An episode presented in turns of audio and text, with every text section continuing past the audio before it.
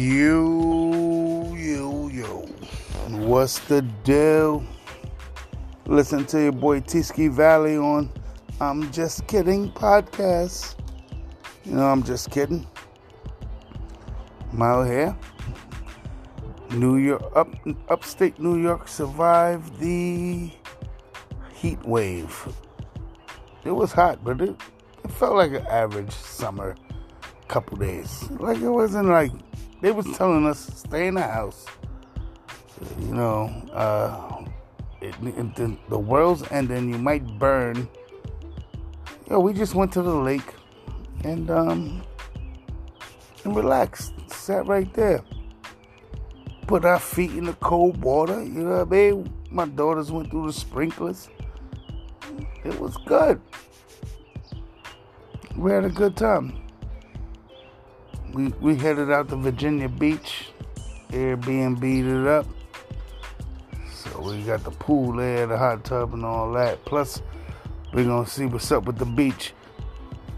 I'm, I'm, that's what I'm gonna start doing, man. I'm gonna travel every year.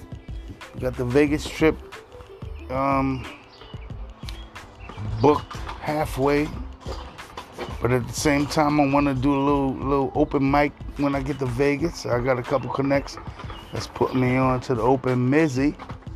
So we about to get busy. But yeah. What's up with everybody, man? What's what's going on? Is life treating you how you need it to be treated? Everybody chilling. I gotta go to work tomorrow bust these little eight hours out.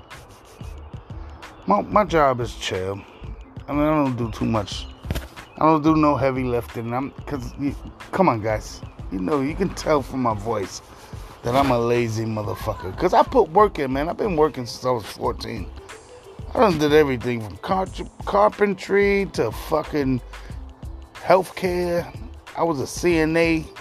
I was a motherfucking sell, sales, customer service, fucking housekeeping, blah, blah, blah. So now I'm 41 years old, and now I'm at the age where I'm like, yo, I walk into interviews like if it's a fucking contract negotiation. Listen, how much you, uh, how much work I need to do, and you're paying this? Well, you're gonna have to up the pay for me to do that work. I have experience, motherfucker. And eight out of ten times people usually like, all right. Because these jobs be lying. They be like, we're starting you off at this amount. Nah, you're going to start me off at the top amount. And then usually I get what I get. And I do what I do. Because I'm a good, yo, man, I'm the fucking man, babe. Word up. I just need to hit the next level, you know? I'm, not at the next level. I'm like at the mid level. I'm like the middle class. You know? I want to get to the upper class, so I got to get a certain level. I got to get to that level. I'll figure it out. When I do, I'm going to let y'all know how to do it. Because we all going to do this shit together. Fuck that. I'm just kidding. But I'm not. That's just the podcast name yeah, I'm, I'm sitting here, I'm chilling in the crib, and uh, decided to get on my video game shit. My generation started everything. Gen Zs, no, Gen Xers, we started it all. I birthed Gen Zs. I do apologize to the Gen Xers. I fucked up. I shouldn't have even messed up that. But my kids are Gen Zs or fucking Gen A's now who uh, I don't know if they were Gen ones, they're gonna start it over with numbers. Who knows? But yo, Gen Xers, we we we started all this shit. We grew up in all this shit. We started from fucking Sony headphones, Hammy. Fucking ColecoVision, Nintendo, Sega. You know, PlayStation, all that crap. We did this. Cell phones. I remember I had a Nokia. Used to have a little fucking pong game on a Nokia. Shout out to Nextel with the chirpies. We did it all, man. We had it all. And we grew up into this stupid internet shit. And at one point, the Gen X just kind of stopped. They was like, all right, Facebook, Twitter. Okay, all right, I'm done. I'll get on these shits, some Instagram, all right, boom. But now the Gen Xers is witnessing TikTok and whatever the OnlyFans and all that shit. And like the porno is just absolutely free.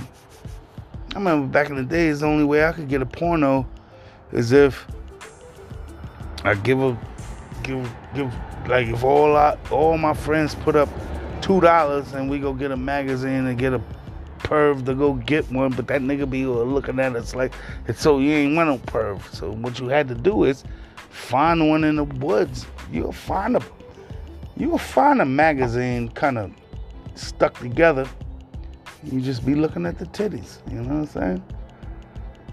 Just imagine you could just go on your phone and be like, big tits, sucking dick. you could do that. It's crazy. This is uh this is fucking the world we live in now. I can imagine that uh, I was born in 1980, so I brought into a whole new generation, me. So by 1990, I, I, I was born in the 80s, grew up in the 90s, and was a G in the 20s. You know what I'm saying? But it was just like different. I don't know. This podcast might not even go out because I'm just yapping. But I feel like I, I just wanted to yap. But yeah, man, like, yo, I can't imagine me just letting my kid, like my daughter right now, she's seven years old.